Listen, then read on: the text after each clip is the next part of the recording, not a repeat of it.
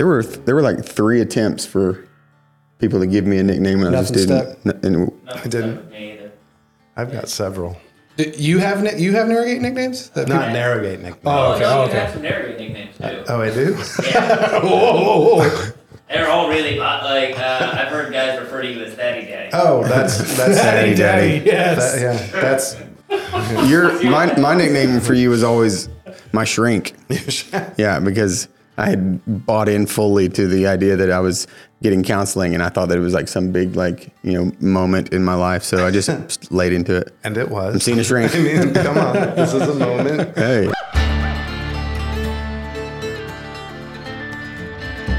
Welcome to the Narrowgate podcast. I'm Weston, And I'm Logan. and this is the Thaddeus Heffner episode. Thaddeus is a licensed LMFT counselor. He practices here in the Nashville area. He has been a, a part of the Narrowgate family for a long time. He actually offers uh, several slots pro bono to some of our guys here, uh, and he's been doing that for a long time. Just a great guy. Um, I really enjoyed this conversation with him. I yeah, I I don't know why.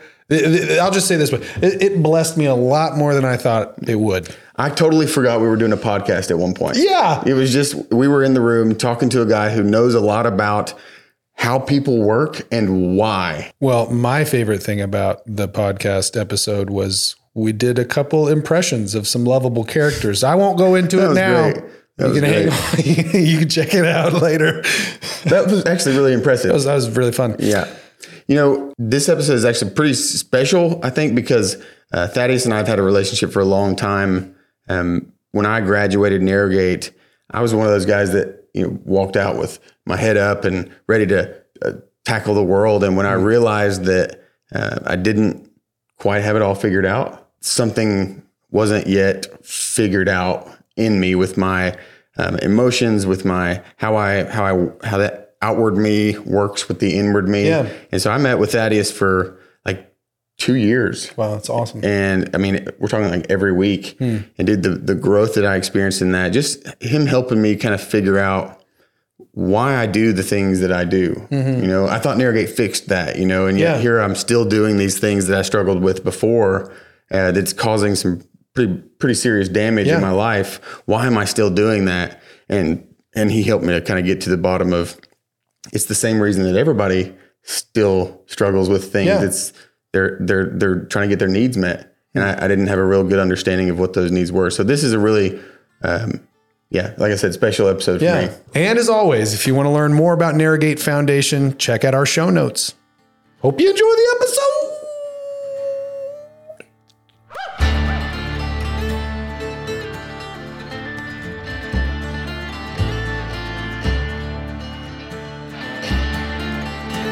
We start every episode by asking two questions: Who are you, and why are you here? The reason that we ask those two questions is because they're kind of fundamental to Narrowgate. It's it's the thing that we say at every orientation. It's the, it's the thing that every graduate knows, and so it's kind of our way of of allowing you to introduce yourself to us, to listeners. So, who are you, and why are you here? Got it. Thank you. Uh, I'm Thaddeus Heffner. Um, in my professional world, I'm a licensed marriage and family therapist here in the greater Nashville area.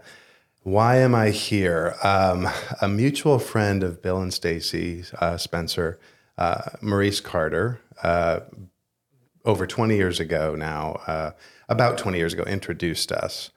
And Bill and Stacy and I met at what was then Borders Books up in Brentwood, Tennessee, and sat down and had coffee and a conversation and got to know each other. And now I'm here today. So I've just since then had a relationship with the Narrowgate family through the years. Um, years ago, when they were still at a deer run, I would they would every now and then they'd say, "Hey, could you come out and mentor one of our guys?" Um, which was, you know, great privilege and honor. And then, um, and so I, in some form or fashion, I've always had a a toe in the water at Narrowgate. So Yeah. that's why, and so that's why I'm here today.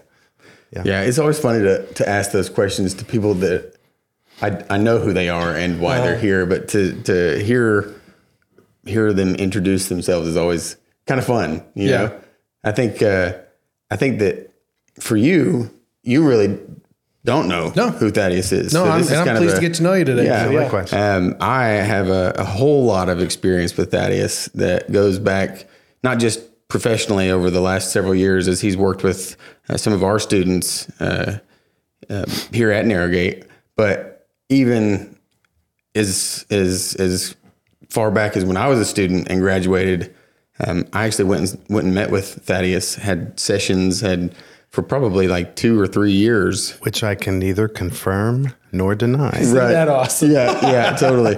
But uh, it was a once I finally swallowed my pride and decided that yeah, I, I probably need some counseling. You know, I started meeting with him, and uh, I would not be who I am if I hadn't been for that time with you. So Thank you.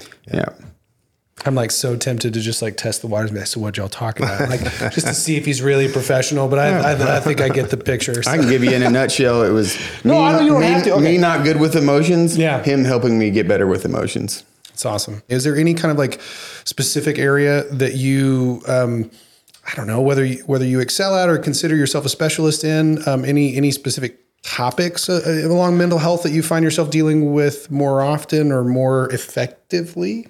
Yeah, I I don't know that I would say specialist, but uh, many therapists will often find something or a couple of things they really enjoy doing and they focus on that. So I, while I'm a marriage and family therapist, I no longer see couples. I haven't for about eight years. I just really enjoy doing individual work, and sometimes I've run some groups as well, which I enjoy. Um, but mostly individuals. I work mostly with men. Uh, occasionally, I'll see women. Usually, if I'm working with women, it's to work on trauma. I do a mode of therapy called EMDR therapy, which is a trauma-based therapy.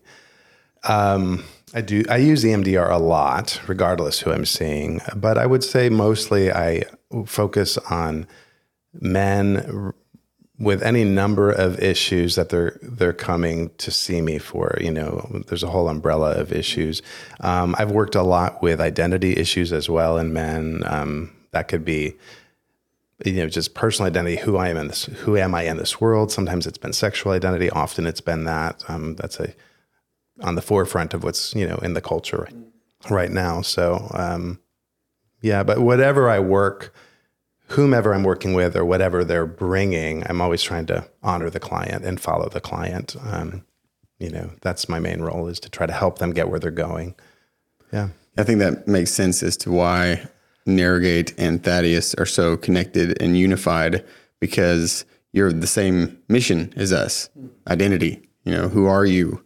Who, not not who does the world want you to be or who do you think you should be because of the people that you're around or the stories you've been told or the experiences you've had, but like who are you? And that's that's exactly what, what we specialize in. So that makes sense to me as to mm-hmm. why there's a connection there. Yeah. And, and so for for this question, it's not to be too general, but like when, when did you kind of discover when you who you were as a person, or, or or perhaps you know what you know what would bring you into this field that you're that you're in now? Yeah, you know, a lot of my own personal journey um, has been around identity and masculinity and manhood. Um, and that could be a whole box of, you know, opened up right there with uh, our particular culture right now. Um, but for me and my story, uh, I grew up in a family with uh, of nine children. I'm one of nine. I have four older brothers, and um, I remember always uh, looking at them um, as they become became young adults, thinking, "Oh, they're a man," you know, and someday I'll be that. And someday came, or someday never came, actually. And I was always questioning that and questioning, "Who am I as a man? What does that even mean?" And you'd be surprised, side note, how many times I get that question over the last almost 15 years now in my office. But that was what I was asking. And it was very important to me. And believe it or not, I was 27 years old, still wrestling with that question. And uh, I woke up on my 27th birthday. And before my feet hit the floor, I said, I prayed and I just said, um, I don't know what a man is, but I declare myself one today, and um, I will not stop until I understand what that means for me. Um, Wow. and then I went and started meeting with a therapist for the first time ever, and which was extremely helpful. And what she did was she took my lenses, she took my glasses, cleaned them for me, and I put them back on. And I was like, oh, this is what the world actually looks like. So I had a lot of bad ideas and bad views of self and others. And somewhere uh, w- within a few years after that, I was in this uh, men's prayer group on a Saturday morning. Actually, used to meet at Christ Church, and they've moved around through the years. Uh, it was an extremely healing time for me, and I really believe those men helped brother me and father me in many ways. And I had a great father, and I have great brothers, but um, I was getting things that I feel like there, I was deficient in, and um, and then not too long after that, I uh, one, one of those Saturday mornings, I heard the Lord um, say, just in my spirit, I felt a peace come over me, um, and I heard the Lord say, "I will make you a fisher of men," and uh, you you know what that means. It will mean souls, souls, but for you, it will mean um, you will bring men into healthy masculinity. Um, and I was immediately excited because it had been a while since I had heard that way. It had been about 10 years uh, in my spirit, that is. And um, I was also scared because I knew there would be a cost. But I was more excited than scared. And this may be too long of an answer No, for you're y'all. good. This is great. This is really long. I'm on the edge of my seat. We're happy to hear it, man. This is a podcast, so we can, you can talk as long as you want. Thank you. Well, I walked up to one of the men, Jason, and I whispered in his ear. We, we were all kind of spread out through the sanctuary praying individually, which we had never done. They, they asked us to do that that day. And then we were going to come together corporately and pray. And so I, I whispered in Jason's ear, I think I just heard from the Lord, and this is what he said. And he said, okay. And then moments later, another man, Steve, said, Hey guys, let's come together. We're going to pray now corporately. Let's gather. So we all gather, and he said, Hey, but before we start, I have a word for one man, and I don't know who it is. But when I left the house this morning, the Lord said, um, well, let me back up. The Lord, what the Lord said to me was, I'll make you fisher of men, but I'm changing the meaning of this for you. It will always mean souls, but for you, it will now mean this as well.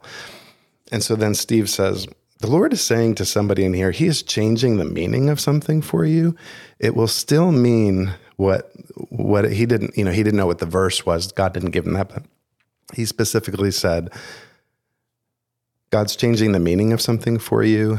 Um, and then Jason turns to me and says, That's what you just told me, like not two minutes ago. So it was word, witness, confirmation, all within probably three minutes. Wow.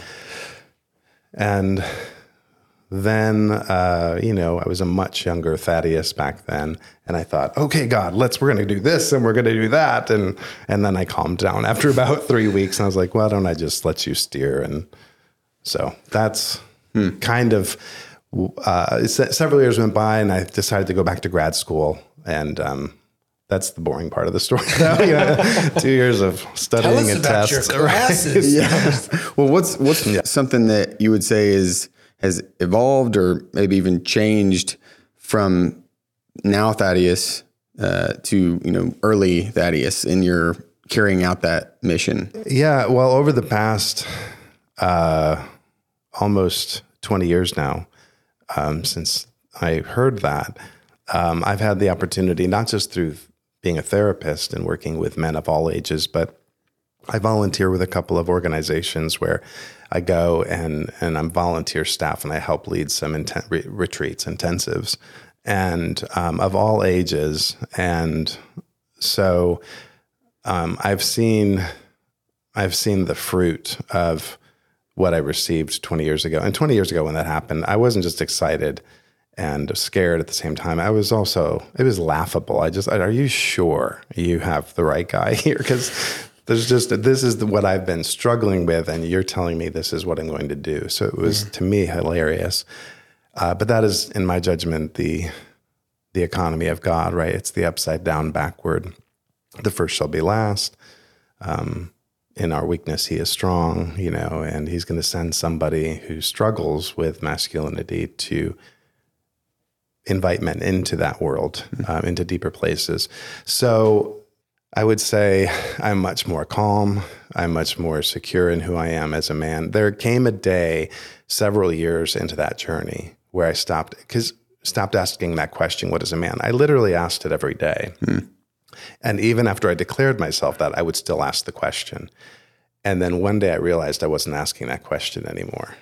And then just the more I've gotten to work with men and some of the things men have said to me after working with them, not just as a therapist, but on some of these retreats, uh, is really mind blowing. Um, that one, I get to participate in other souls with other souls, and um, just some of the affirming things I have heard reflected back to me. And I think that's just deepened my um, understanding of self and Yeah. God and men in general. So Yeah, that's cool. Have you have you ever had counseling? Oh yeah, actually, it was um, uh, a Christian counselor in Abilene, Texas, who was um, uh, the first one who ever mentioned Narrowgate to me, Wow. and then said, "Yeah, you've got a friend from your high school who went there. You should go talk to him." Uh, and that was Jace Beard. Um, was the was the student, but yeah, I mean, it was. Um, I, I had seen that counselor off and on uh, a little bit through high school, and also uh, also after, um, kind of uh, in pursuing some healing after that season of wandering. I, I was one of those graduates who kind of, I mean, a couple months after, I mean, just had a had an experience of, you know, uh, uh, uh, um, walking through some failure and just experienced a lot of shame and like turned tail and ran. I mean, ran from Tennessee, ran from the Lord, um, and it was that it was that exact same Christian counselor that I saw. Actually, um, when when God was kind of sorting things out in that season, I sought Him out to just kind of process some things with. So again, I've, um, yeah, Yeah, I, I I feel like there's kind of two categories of people and how they view counseling and therapy, and like you've got the you know the people that live and die by it, and then you've got the people that are like anti. Nope, I, I don't need any of that psycho babble, you know. And I, I I say that because I was probably one of them, you know, like not antagonistic against counseling or therapist, you know, if it, I was probably more of the attitude, like if that's, if that's what you need, then go for it. You know, I don't really need it, you know?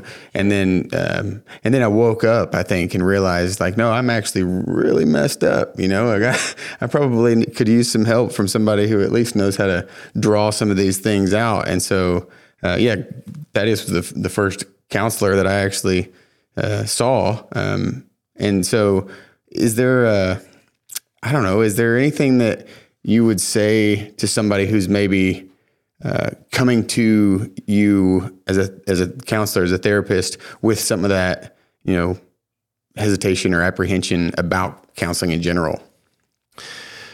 Sure. what what I try to communicate to people in my office is that I'm following. I'm trying to follow you, and really, um, this is going to sound very Yoda, but y- you have everything inside of you that you need. I love Yoda. Right. Exactly. Right. just say it. Right. So, Luminous beings we are, not this crude matter.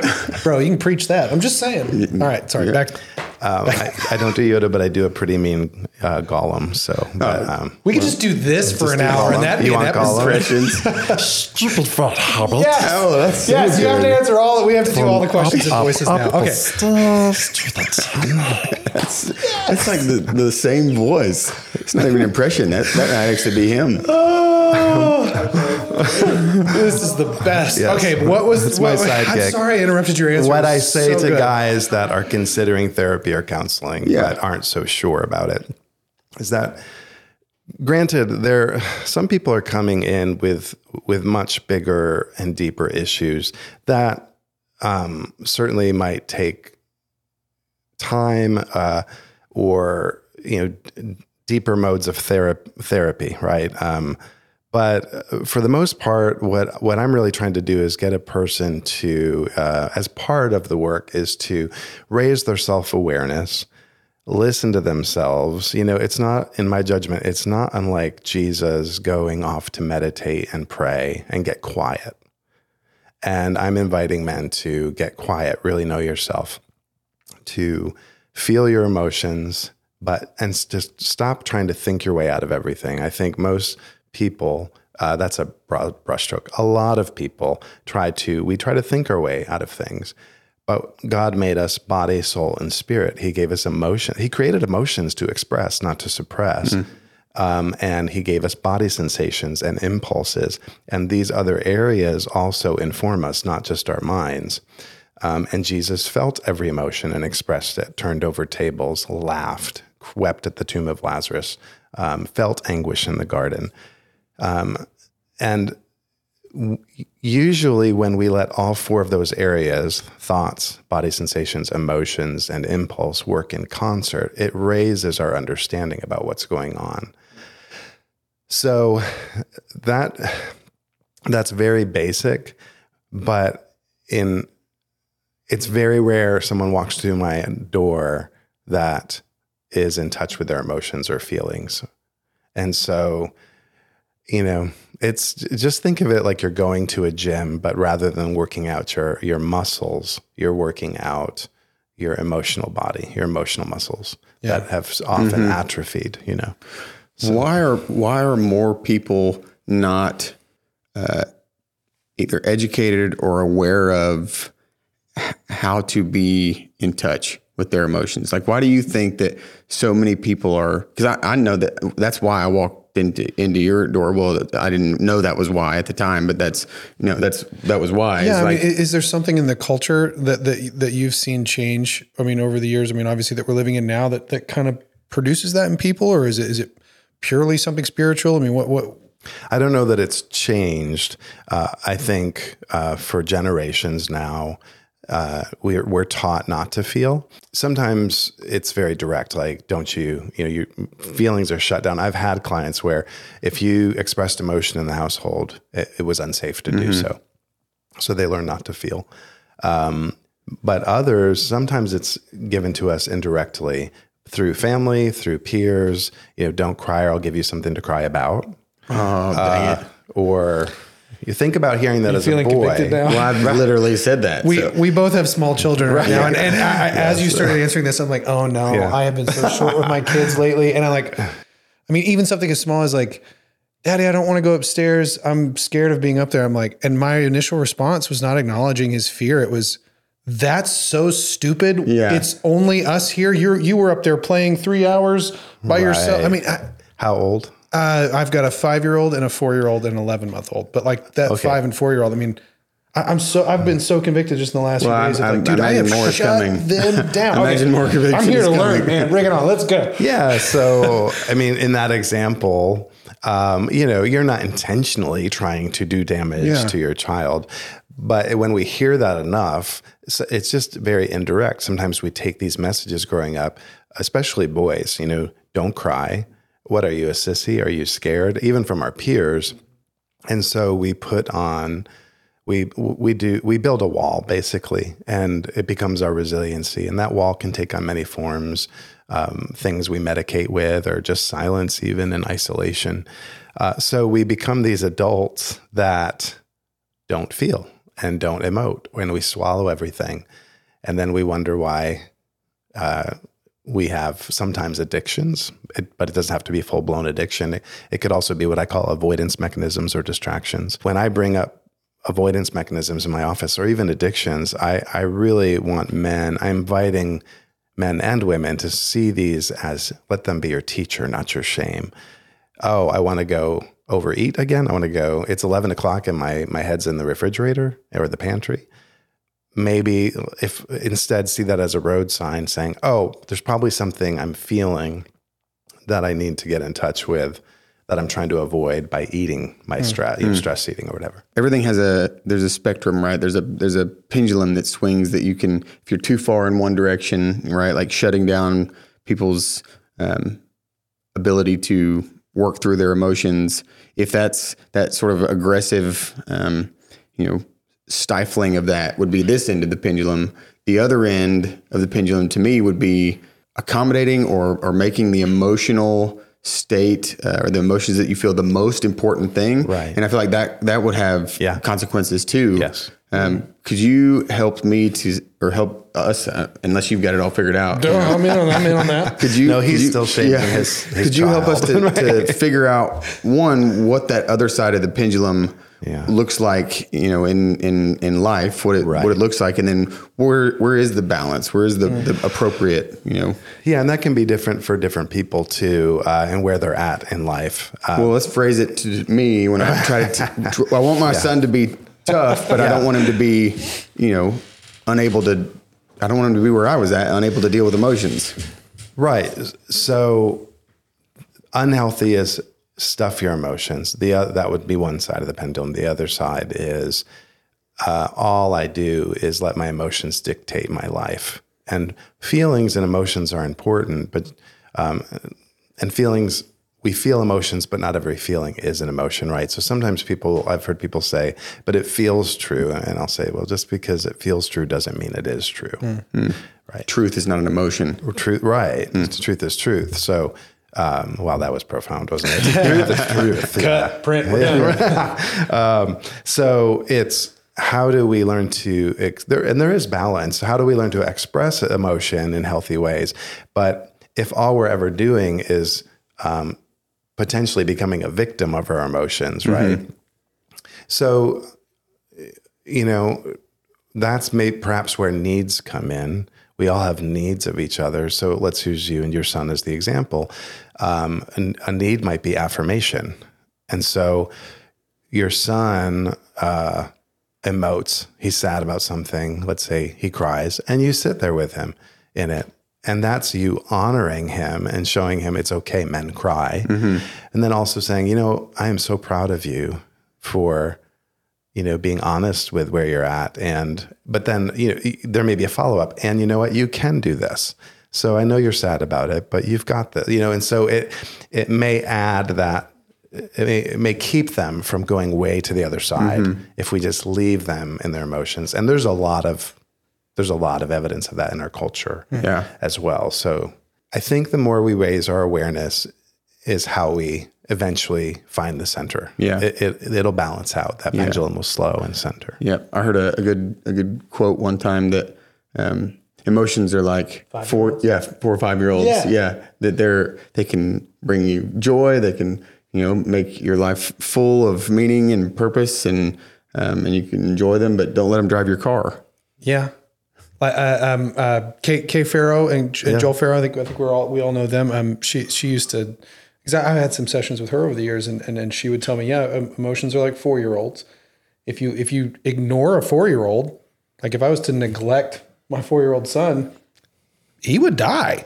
right and yet I don't let him decide what we do with our finances, Right. what Right. we do, what we do with our time. I mean, Right. we don't let him drive the ship. But and so, yeah, there's got to be balance with that. I see that, and and of course we we've mentioned, um, you know, probably probably one of the, I get your opinion on this too. Probably the one that men struggle with the most is probably that you're you're not allowed to show that type of sensitive emotion. Like you're not allowed to cry. Right. Um, I think in my family though, I think it was a little bit different because I mean, goodness gracious, anybody who knows my dad, Rod Pringle, it it doesn't matter if it's like a family holiday. It could just be any family gathering where we have gathered with the family for a meal, extended family. He's going to pray for the meal, and he's to halfway through he's Start he's crying. crying. Yeah. So like I grew up with that of like Yeah. this this like that like that's okay, that's good, that's right, that's normal. And I think in our family it was if you show frustration, Mm. if you show anger, like whoa, you got to squash that. like that's a bad emotion that's a bad emotion. Right. And so I would say there are no such thing as good emotions or bad emotions. Hmm. Emotions just are. And if um, if anger is a bad emotion, then God is to blame because he created it. And if anger is a bad emotion, then Jesus was sinning when he flipped over tables, right? yeah But which he obviously wasn't. isn't the case It's not the case. Absolutely not the case. Um, and rage and anger are two different things. Rage is fear based. When we suppress fear rather than go into fear, it turns into anxiety. And then we're so anxious, we need to try to get control back. And if, as we're trying to get it back, we might rage to get the control back. That's not healthy. But healthy anger uh, is passionate and, and it sets boundaries, right? And so think about what Jesus did there. Um, Jesus, uh, he went to the temple courts. I forget which gospel it is, perhaps Mark. One of the gospels actually reads that I'm pretty sure I remember this. Uh, I'm remembering this correctly. Um, it reads that Jesus went to the temple courts near the end of the day, and there weren't a lot of people around, so he left and came back in the morning. That's, I believe, only in one of the Gospels, and hmm. I had missed it till a few years ago. And I thought, oh my goodness, I've never seen that. Because think about that. He wanted a full house. Yeah. He was being very intentional. And so he went back and then he fashioned a whip. That takes time. Yeah. That's not rage. And then he flipped over tables and drove them out. And he had a very clear message uh, My house shall be a house of prayer. You've turned it into a den of thieves. Get out. Boundary setting. So anger came out in a very healthy way. And he drove out those that were the wrongdoers and he set a new boundary. And that's healthy anger. So anger is a very healthy emotion.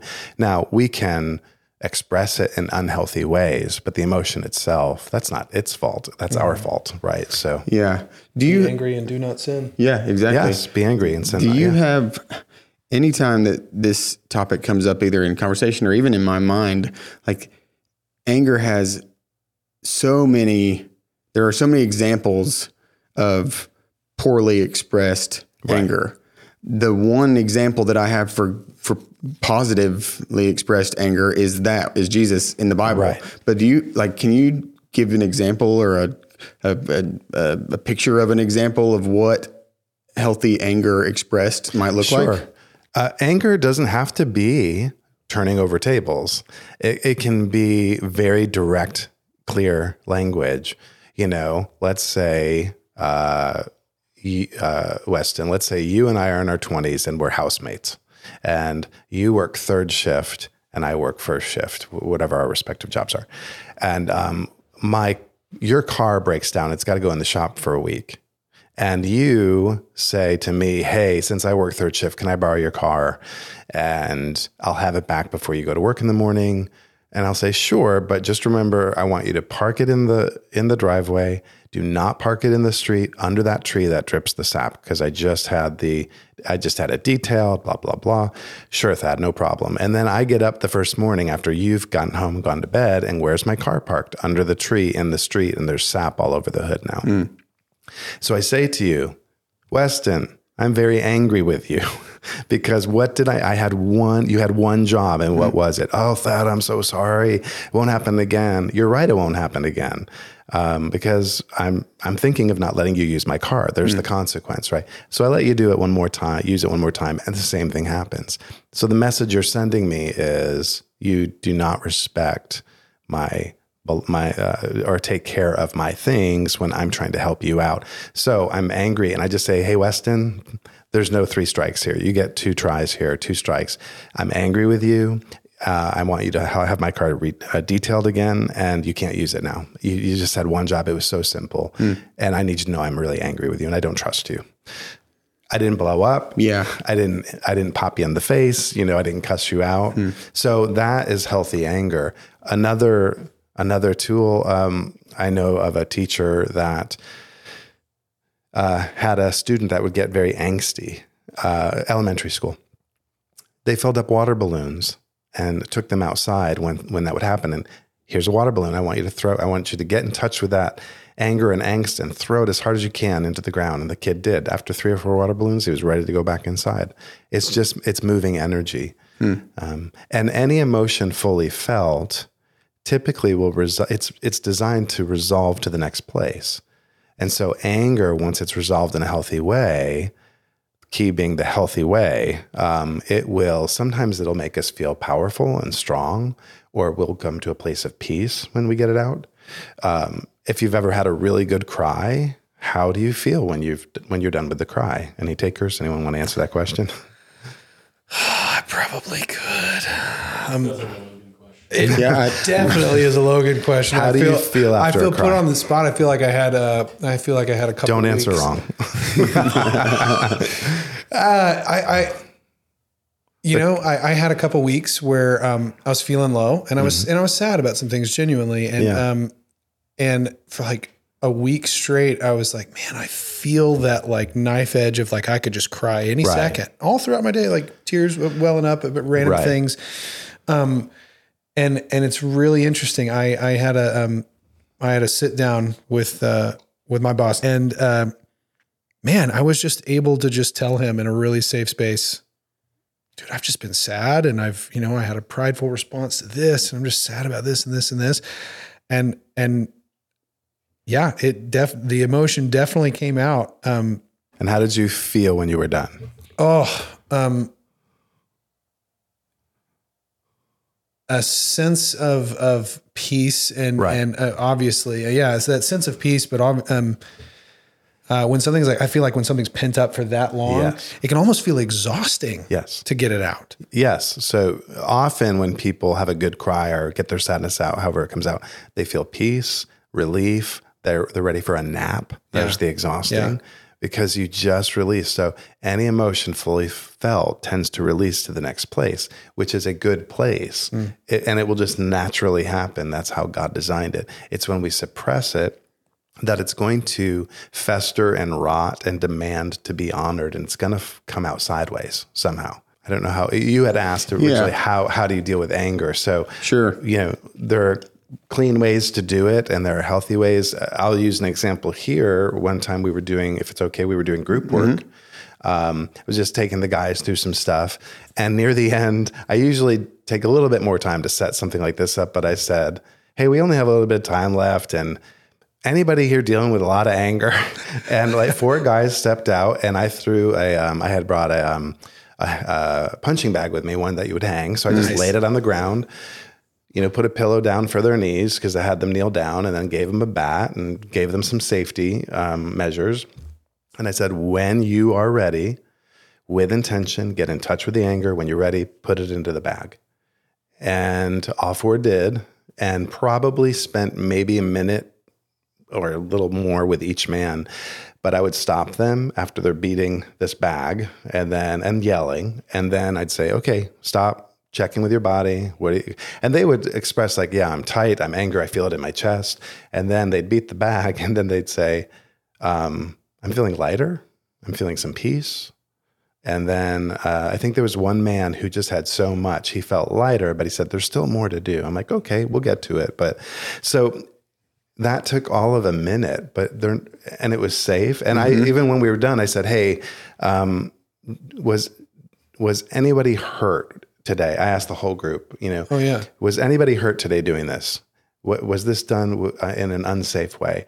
You know, I was trying to teach them you can, there are ways to get your anger out in healthy, safe ways and move that into a relief and peace. So there, that's another example. I remember that vividly. I had to buy a punching bag. You went out and after bought a punching Yeah. bag. That's right. Yeah. Yeah. Yeah. I remember you told me that. around. Yeah, yeah. This this Yeah. is a great thing. Yeah. That's really cool. Yeah. But um, there are, I mean, would you agree that different people have different emotional capacities and that there isn't like one right way to, or one right amount of emotion Sure. to feel? So some people, you know, have, uh, have a broader, you know, emotional spectrum, and some people have a more narrower one. So, like while we were talking earlier, the reason I'm asking this question is while we were talking earlier, um, I, I I don't like remember the last time specifically that I had like a big cry, you know, and it's not that um, I haven't before. I obviously have, but like even that question, like how did you feel after the last time you cried? Like I, it would take me, I'd have to go back a long ways, Yeah. and so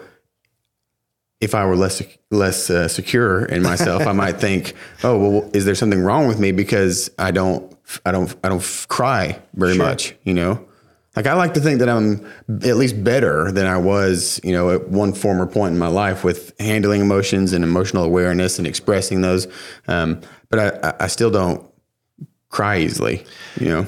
Yeah, everybody's different. Just like we have different personality types. We have, you know, introverts, extroverts, ambiverts. It's it's the same for emotion. Fam, fam, like uh, Right. family origin stuff play into that a whole lot, or is it really? I mean, I'm sure it does. You know, if we were taught it's okay to express versus not, but um, but there are many ways to feel sadness. Crying is one expression of it.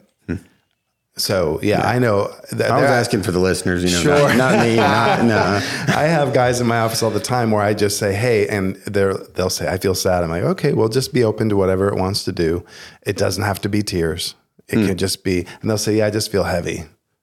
okay, just feel the heaviness then, you know? So you, I mean, you do this for a living. Yeah. and you are interacting with people who are feeling a lot or feeling you know a lot and don't know how to express it and i'm sure that that engages your emotions at some point in this how do you how do you how do you deal with that i mean i I- i know that in ministry it's it's hard to deal with people's junk but when you're paid for people to bring it to you and set it in your lap how do you how do you set boundaries for yourself how do you deal with that in times where you're I don't. I, how do you Yeah, deal with that? That's the something question. really similar. I'm curious about that too.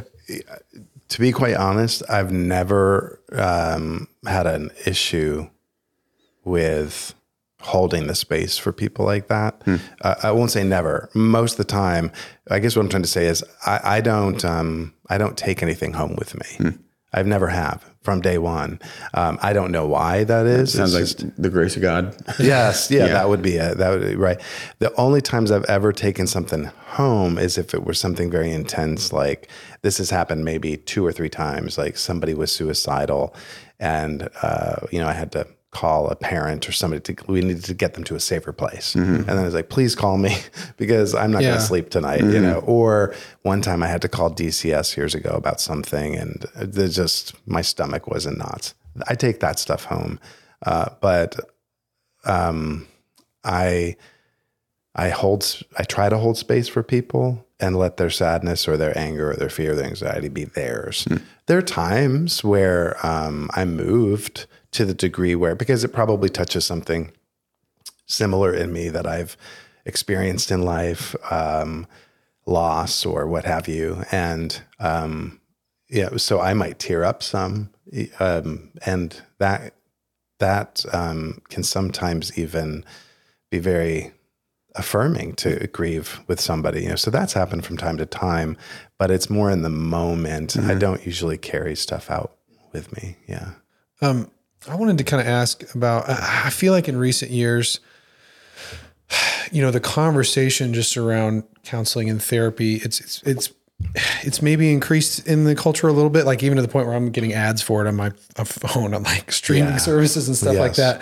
Um, but but do you feel there's still like a stigma among men specifically that are resistant to meeting with somebody? I, think there can be. Yeah. I, I think I don't see it as much today, but I still do see it. Yeah, I, I'm almost thinking like from the perspective, of, you know, if we, if we have like a graduate, you know, who, who's listening now, who like they they know they should probably talk to somebody. They should probably open up to somebody. You know, they're, they're resisting something or holding on to stuff. Like, what what, what would you encourage them with to kind of get them to find that safe space? Well, first, I would encourage them to talk to a couple of people they know and trust. You know, I didn't just for myself. I didn't just go look for a therapist my, myself. I went to my pastor at the time, and I said, "I need to go some places that you can't take me, but I, I trust that you can send me to somebody who can." And he said, "You're right. I can't take you there, but I've got someone just for you, right?" And she was amazing, and she was exactly what I needed. So, one, ask a few people you trust uh, to see if they can help you, or if, or if if if a guy who's considering it knows a few uh, friends, close friends or family that have done uh, seen a therapist or a counselor, then talk to them and say, "What was that like for you?" Get some feedback um, and then uh, get several referrals and y- you know um, uh, reach out to each of those referrals talk to each of those referrals on the phone uh, get a feel for them ask them hey do you you know do you do a first meeting? Uh, you know different counselors do it different ways. Um, you know i usually just do it all in the intake but i'll, I'll do a lengthy phone call 1st you know just if to answer any questions i can and to give them as much information as possible. Um, so and, and realize that you can sit down with somebody and they're a bad fit, and that's okay. Just say, "Hey, I don't think this is a good fit." Um, you can even ask that person because it's our job ethically. If I'm not a good fit, and I tell people this in my intake, if I'm not a good fit, or you feel like um, this yeah i'm just not the good fit or or there's some other things they need to do that I, it's not in my wheelhouse then it's my job to try to help them find someone um I, I you know i don't have to I, I just give them referrals if i do a little bit of work if it's something more specific but so just know um it, it can be uh, it can be a searching process. It, you don't have to go sit with the first person um, you meet, and um, and if they're God forbid terrible, like don't let that be the face of therapy. Yeah. because you know not everybody you know not everybody's good at it, but also every therapist or counselor we we make mistakes. You know we're not perfect, and sometimes things are misinterpreted or What would you say is like your philosophy, if you will, and, and your your method or system when somebody comes in with some uh, some of those identity issues, not knowing who they are or thinking they are someone that maybe you d- disagree with? Like, what's sort of some of the tools or the methods, or how do you approach those conversations? Like, could you like walk through like sort of how you go about that? Yeah, I mean, I don't approach them any differently because, um, regardless of presenting issue, we're all humans with emotions and feelings and thoughts and impulses, and families of origin and story storylines, um, and and victories and pain and hurts. So, uh, I'm I'm letting a man tell their story, and if they're willing to look at it, I, we try to leave no stone unturned. You know, often when it comes to topics around sexuality or sexual identity, people, um, I don't know so much today, but I would say maybe 10 years ago, um, I'm going to say the church, if that's okay to say, I, I, I experienced um, some in the church that would say, no, we need to flee. We need to run that. And I'm like, no, we need to look at it. We need to understand it um, because this person has questions about it. And they, they have questions about themselves. And so, um, really, uh, we're just trying, I'm trying to get people, hey, let's put this all out on the table, whatever they're comfortable with. I always want to honor what they're comfortable with.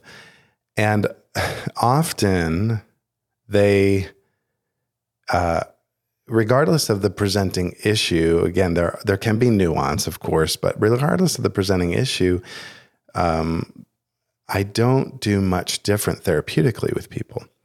For instance, if I had a man who was struggling with lusting after women and a man who's struggling with lusting after men, I I'm not dealing, I'm not doing anything different.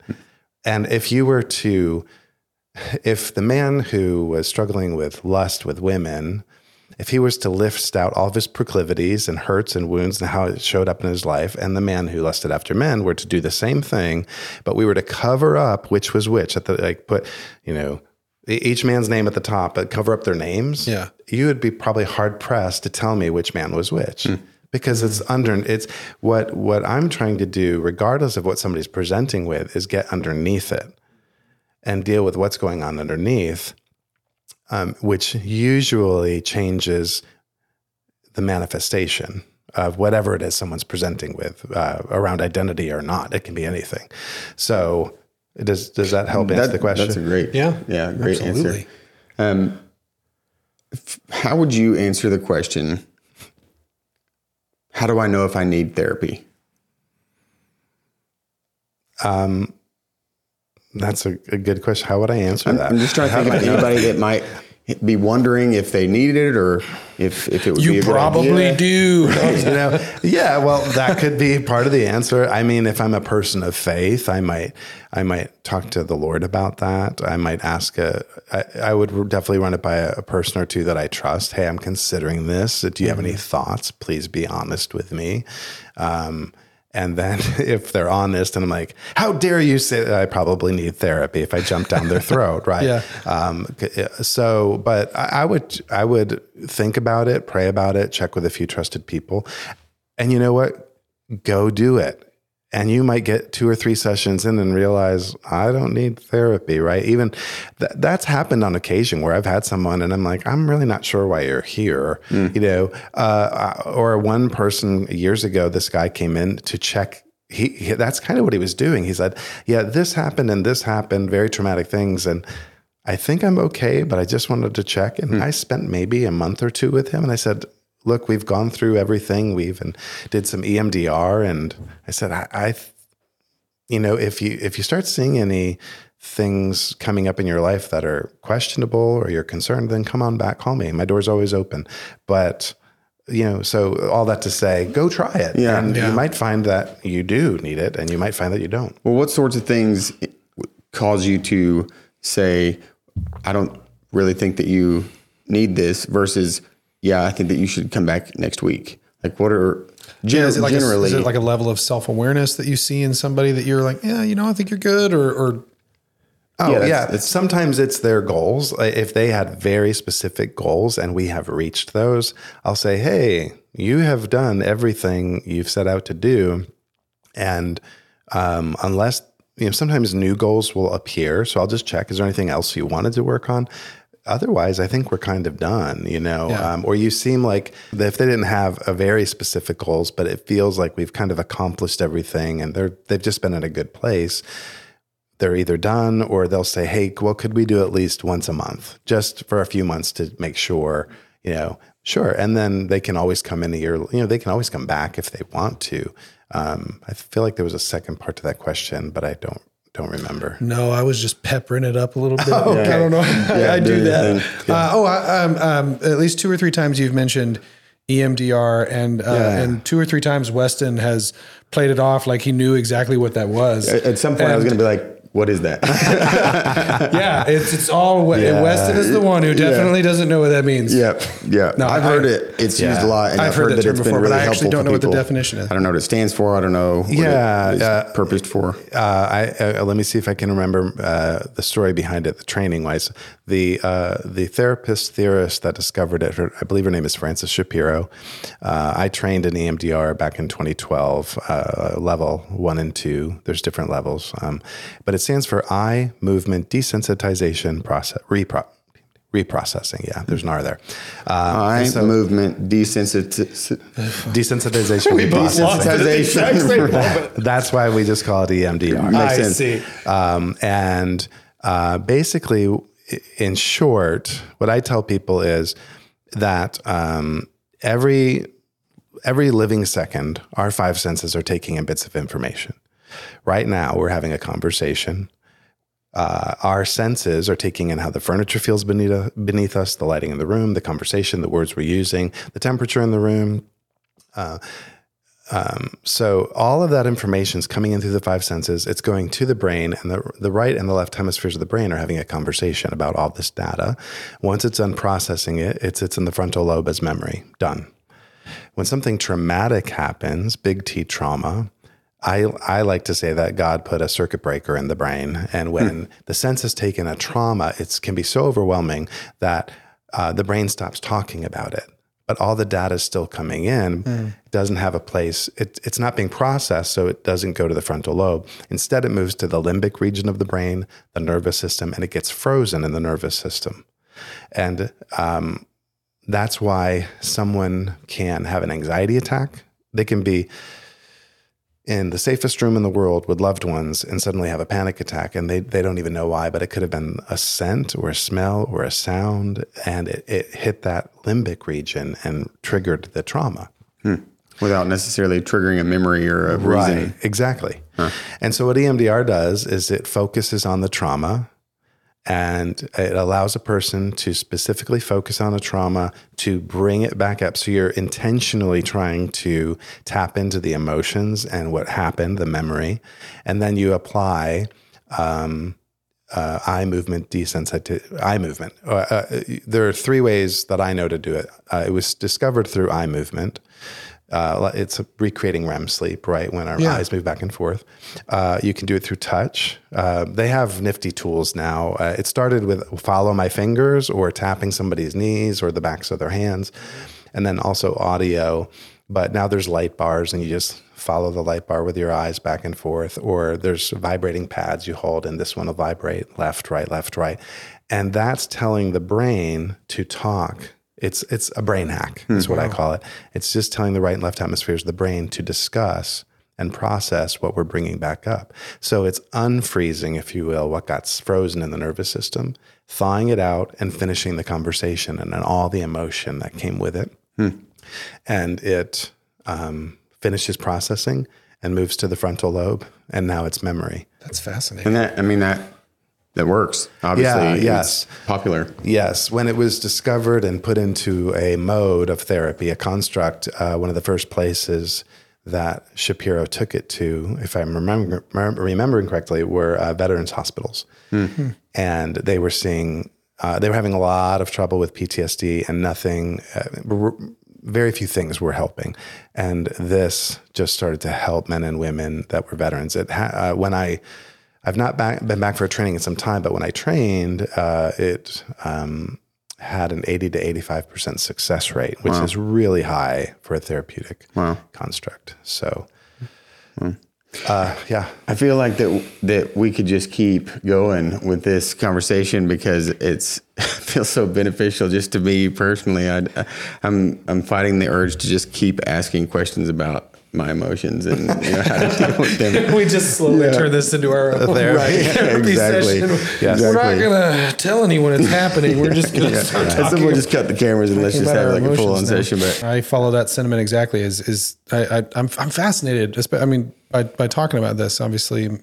Um, but yeah, I- if there's if there's like one thing that you could encourage or challenge our Narrow Gate grads Yes. with those those who've gone on again, we've got some who are 18, 19, those who are in Yes. their 30s and 40s. Is several there- you've met with. Oh yeah. Yeah. Yeah. Is there is there like one thing that you'd like to Yes. Yeah, I love it. He's like prepared. ready. Nobody comes in prepared for that one. Because I tell this to everybody, even to Narrow Gate guys, all the time. Um, um, need fulfillment and emotions. Need fulfillment and emotions. Uh, feel, let, let yourself be open. The body knows where to go. Trust it. Uh, and need fulfillment, community. Uh, what I love about Narrow Gate, there's many things I love, but what I love is I, I, I tell guys, hey, you're in an incubator for about eight months. You are you have a built-in community. You um, you spend day in and day out with with your classmates, with that become friends and brothers and staff. You're you know you share a bunkhouse you share you know you eat meal you break bread you pray you study you hike you do you know you do all these things you go out into the community and then you graduate and you go back to Texas or New Zealand or Franklin Tennessee and guys go overnight from community to no community. Mm-hmm. And suddenly proclivities start creeping up again in their lives. And they're like why is this happening you know? I'm like well where's your community you know? Uh, it wasn't just because I, I came to Narrow Gate and i didn't have television and i didn't have my phone or it's not just because of that. Community and need fulfillment um, are what fill us. And when we do not have healthy need fulfillment uh, men have needs of other men. Women have needs of other women. I tell couples, even though I don't co- do couples work, I work with lots of married men, and I'll say, hey, you will always need a few safe men in your life. She will always need a few safe women in her life because there are going to be some things a wife does not get about a husband, and there are going to be some things he doesn't get about a wife.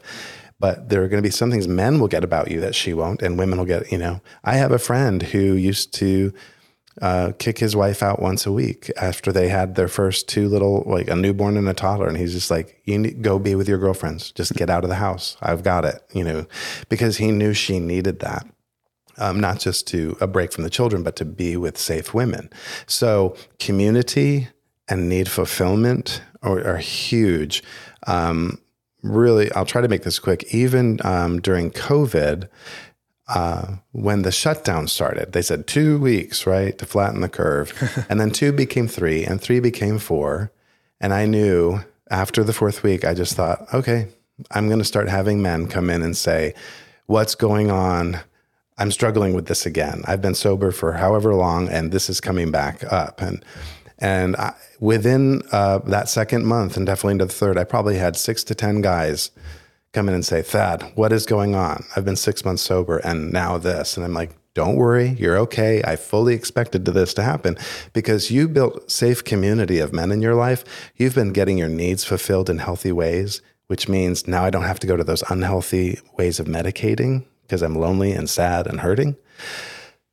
Um, You've and and the government just came in and said no community for you two years, right? Yeah. like the soup Nazi, and suddenly all their need fulfillment just went out the window. So, so just- sorry if you if you don't know what that is. No, listen the for you. of COVID is just making me Sorry, giggle when it gets- I was reaching back Oh, to you the, were you were doing so good, and I derailed uh, it. 1990s. That was Seinfeld's. If Yeah. uh, if you're not aware of that, listeners. Um, so suddenly they're not getting their needs fulfilled in healthy, safe ways with trusted friends and brothers or women, were you know whomever it is. And so that's what I would say with Narrow Gate, especially because again, it's overnight. If they don't have safe community, they're going back to after they leave Narrow Gate, then they're literally going from community to having to start over. Hmm. And so for those guys, start over. I liken community um, to uh, safe friends to, I use this example in my office all the time. It's like the stock market. You have to diversify. If you put all of your stock in one company and it goes belly up, you're broke. But if you diversify and this one company out of 10 that you've invested in goes belly up, the other nine might be rocking and thriving and you, you, you could be just doing great. It didn't even touch you when that one went belly up. If I put all of my energy into just one friend and then they move, or I have to move, or they die, God forbid, now I have to start all over again. So I always say have two or three, and th- that takes time to build. If you have no community, start working on it. It takes a couple of years, but get two, three, four safe guys. And then we have other friends too. They don't know everything about us, right? But we can get needs met. Um, and then if somebody has to move or leave, you, you still have community. You're not destitute. Um, so that would be huge. Um, why guys sometimes come back to me and they're like, why am I acting out again in all these really unhealthy ways? Um, community, go get your needs met, you know, and we're built for community. Even God has the Trinity, is what I like to say. Even God has himself. Yeah. Absolutely. And Jesus had his 12 and his inner three. And according to John, he had his best friend, John, right? And he emoted in front of them. He asked them, come, could you watch over me this last night? They didn't know it was his last night. Yeah. But he said, could you just, guys, can you watch over me? And he woke them up three times. That's neat. He needed them. So that's what I would, that's, that's my going out pitch right there. Man. that is also probably what I would say, just not nearly as eloquent or as impactful. Well, I say it about 20 times Sure, a week. it's important. for the last 15 years. So, I've Well, Thaddeus, rehearsed. man, you are you're awesome. Oh, And thank you. All that you do for Narrow Gate and for you know for for everybody else, and you're you're truly a gem, and the world would be a darker place without you. So thank you for spending time with us and letting us get a little bit of our you know healthy, safe men needs met as well. And uh and yeah, it's just been a, a good Thanks for conversation. having me. Yeah, this has been great.